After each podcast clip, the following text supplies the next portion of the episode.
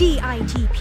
สร้างมูลค่าเพิ่มสู่โลกการค้า Presented by สำนักส่งเสริมนวัตกรรม และสร้างมูลค่าเพิ่มเพื่อการค้า กรมส่งเสริมการค้าระหว่างประเทศ เมื่อผู้ชายในประเทศจีนมีมากถึง 715 ล้านคน และพวกเขาหันมาให้ความสำคัญกับความสวยความงามและการเสริมหล่อ มาค้นหาโอกาสสำหรับตลาดเครื่องสำอาง และธุรกิจที่เกี่ยวข้องกับความงาม กับดิฉัน ประอนนุชประนุษ ผู้อำนวยการสำนักส่งเสริม นวัตกรรม และสร้างมูลค่าเพิ่มเพื่อการค้า กรมส่งเสริมการค้าระหว่างประเทศ กระทรวงพาณิชย์ เคยมีคนกล่าวนะคะว่าถ้าสมมติเราขายของให้กับคนจีนได้เพียงคนละ 1 บาทนะคะ เราก็จะได้เงินถึงพันกว่าล้านบาทเลยนะคะ นี่ก็คือเราคิดกันแบบถั่วเฉลี่ยนะคะ เพราะว่าสาธารณรัฐประชาชนจีนเนี่ยมีประชากรทั้งสิ้น 1,398 ล้านคนนะคะ ดังนั้นนะคะ สมมุติว่าถ้าเราเนี่ยขายของคนจีนได้คนละ 1 บาทนะคะ เราก็จะได้เม็ดเงินเป็นพันล้านบาทกันเลยทีเดียวค่ะ อันที่จริงแล้วนะคะ ถ้าขายได้แค่สัก 1%ของประชากรทั้งหมดเนี่ยก็นับว่าเยอะมากๆเลยนะคะ ยิ่งในช่วง 2 ทศวรรษที่ผ่านมานะคะกำลังซื้อของคนจีนเนี่ยก็เพิ่มขึ้นมากมายมหาศาลทำให้ตลาดจีนเนี่ยเนื้อหอมมากๆนะคะ ใครๆก็อยากจะเจาะตลาดจีนกันทั้งนั้นค่ะ แต่ว่าในขณะที่โอกาสมากมายมหาศาลนี้นะคะ การเจาะตลาดจีนก็ไม่ใช่เรื่องง่าย เพราะนอกจากจะแข่งขันกันอย่างดุเดือดนะคะ ทั้งกับสินค้าจีนเองนะคะ แล้วก็สินค้าจากต่างประเทศแล้ว ตลาดจีนก็ยังมีลักษณะเฉพาะตัวก็คือ มีความต้องการสินค้าเฉพาะอย่างที่มีความแตกต่างนะคะ แล้วก็แปลกใหม่ แต่ก็เข้ากับพฤติกรรมการบริโภคของคนจีนนะคะ ตัวอย่างสินค้าไทยที่ไปขายดีที่ประเทศจีนก็อย่างเช่น ยาอมตราตะขาบ นมอัดเม็ดนะคะ แต่ล่าสุดค่ะ คุณผู้ฟังมีตลาดเกิดขึ้นใหม่นะคะ ที่กำลังมาแรงอยู่อีกกลุ่มหนึ่งค่ะ ซึ่งยังมีช่องว่างให้เข้าไปเติมเต็มอีกมาก แล้วก็มีอนาคตสดใสมากๆเลยนะคะ นั่นก็คือตลาดความงามของผู้ชายค่ะ ล่าสุดนะคะหนังสือพิมพ์เอจิงยูเดลี่เนี่ยก็เผยแพร่รายงานผลการสำรวจวิจัยทางการตลาดนะคะ พบว่าผู้ชายจีนยุคใหม่เนี่ยเขายินดีจ่ายเงินด้านความสวยความงามมากขึ้นนะคะ โดยมีค่าใช้จ่ายเฉลี่ยคิดเป็น 2.75 เท่าของผู้หญิงค่ะ ซึ่งก็สอดคล้องกับรายงานอุตสาหกรรมความงามทางการแพทย์ในปี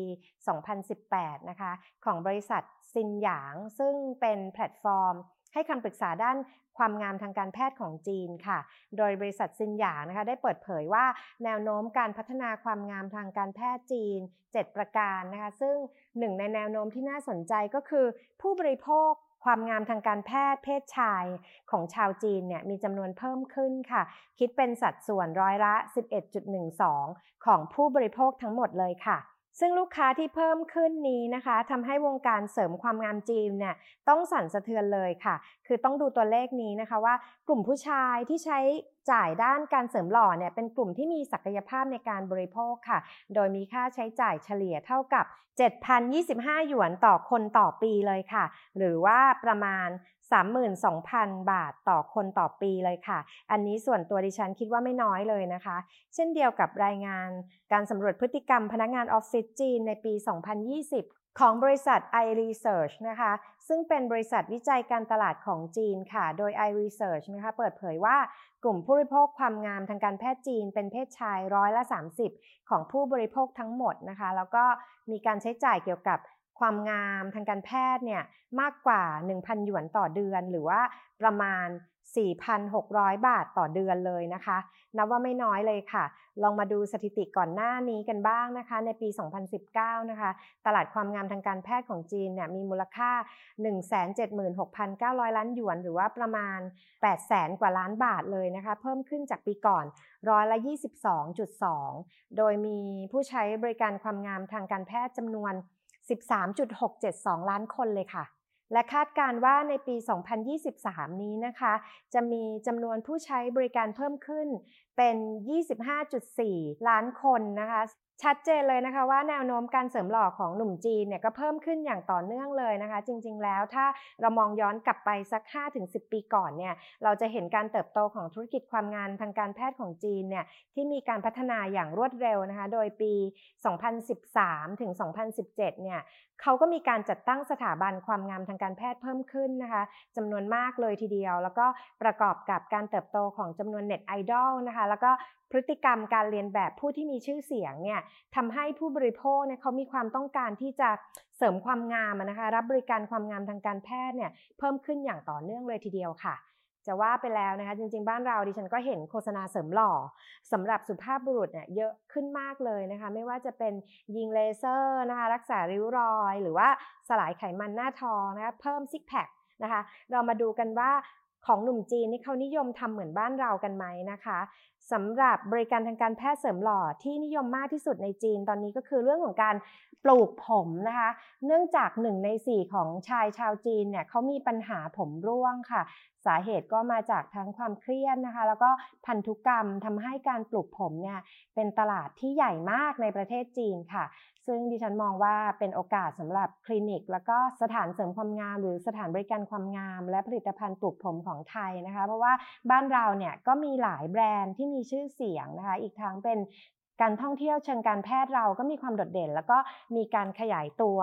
มาอย่างต่อเนื่องนะคะ ดังนั้นการขยายตลาดเข้าสู่จีนเนี่ยอาจจะส่งผลดีต่อผู้ประกอบการไทย แล้วก็เศรษฐกิจไทยอย่างแน่นอนค่ะ มาถึงตรงนี้นะคะ เราคงต้องย้อนกลับไปจุดเริ่มต้นที่เราคุยกันว่าตลาดจีนเนี่ยนะเขามีโอกาสมหาศาล แต่การเจาะตลาดจีนก็ไม่ใช่เรื่องง่ายนะคะสำนักงงานส่งเสริมการค้าในต่างประเทศนะเมืองชิงเต่า แนะนำว่านะคะ การขยายตลาดเข้าสู่จีนในระยะสั้นเนี่ยเราสามารถใช้ช่องทางออนไลน์ หรือว่า สื่อโซเชียลมีเดียต่างๆ ในการสร้างการรับรู้ผลิตภัณฑ์ แล้วก็บริการความงามทางการแพทย์ของไทยได้นะคะ ขณะที่ในระยะกลางและระยะยาวเนี่ยผู้ประกอบการไทยค่ะ ก็ต้องเร่งสร้างโอกาสในการขยายตลาดเข้าสู่ช่องทางออฟไลน์มากขึ้นนะคะ เนื่องจากจีนเนี่ยมีแบรนด์ผลิตภัณฑ์ความงามเนี่ยจำนวนมากเลยนะคะ แล้วก็ผู้บริโภคชาวจีนเนี่ยส่วนใหญ่ก็มักจะเลือกแบรนด์ที่มีชื่อเสียงในระดับสากล แล้วก็เป็นที่รู้จักมากกว่าแบรนด์ใหม่ ๆ ค่ะ ดังนั้นนะคะการสร้างการรับรู้การใช้อินฟลูเอนเซอร์หรือว่า KOL ต่างๆ ในการประชาสัมพันธ์นะคะแล้วก็การสร้างประสบการณ์ที่ดีในการใช้ผลิตภัณฑ์ แล้วก็บริการต่างๆ อย่างต่อเนื่องเนี่ยก็จะเป็นส่วนหนึ่งค่ะที่ทำให้แบรนด์ ผลิตภัณฑ์ความงาม และบริการทางการแพทย์ของไทยเนี่ยสามารถขยายตลาด แล้วก็เจาะตลาดผู้บริโภคชาวจีนได้อย่างมีประสิทธิภาพค่ะ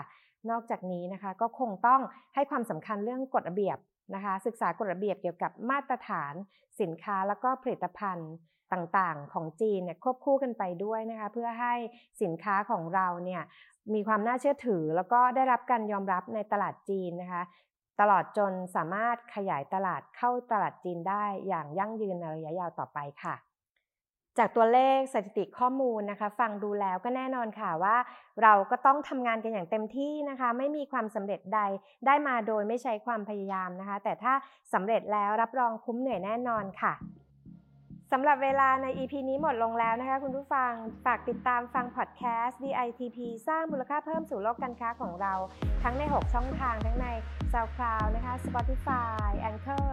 Apple Podcast Google Podcast แล้วก็ YouTube ค่ะสำหรับวันนี้นะคะดิฉันประอนุชประนุชขอลาไปก่อนนะคะ สวัสดีค่ะ